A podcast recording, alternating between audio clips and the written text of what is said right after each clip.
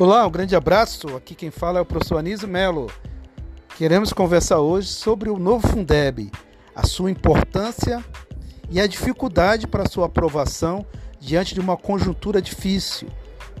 Um momento crítico na sociedade brasileira, uma crise política, uma crise fiscal, uma crise econômica, mas tudo isso nos faz levar ainda mais que precisamos ter garantido o novo Fundeb.